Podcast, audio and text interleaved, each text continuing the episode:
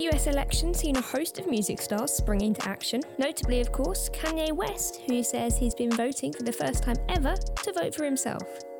Once again, there's concern over self employed crew and musicians as the UK returns to stricter lockdown measures.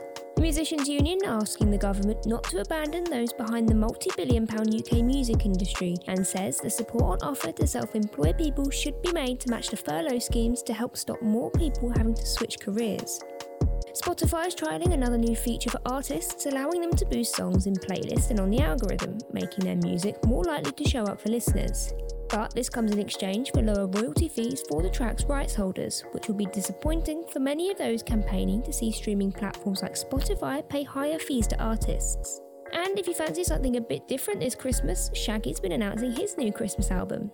It's a Caribbean style album swapping the snow and ice for sunshine and sand, and he's enlisted some other famous faces, including Ne-Yo and Joss Stone.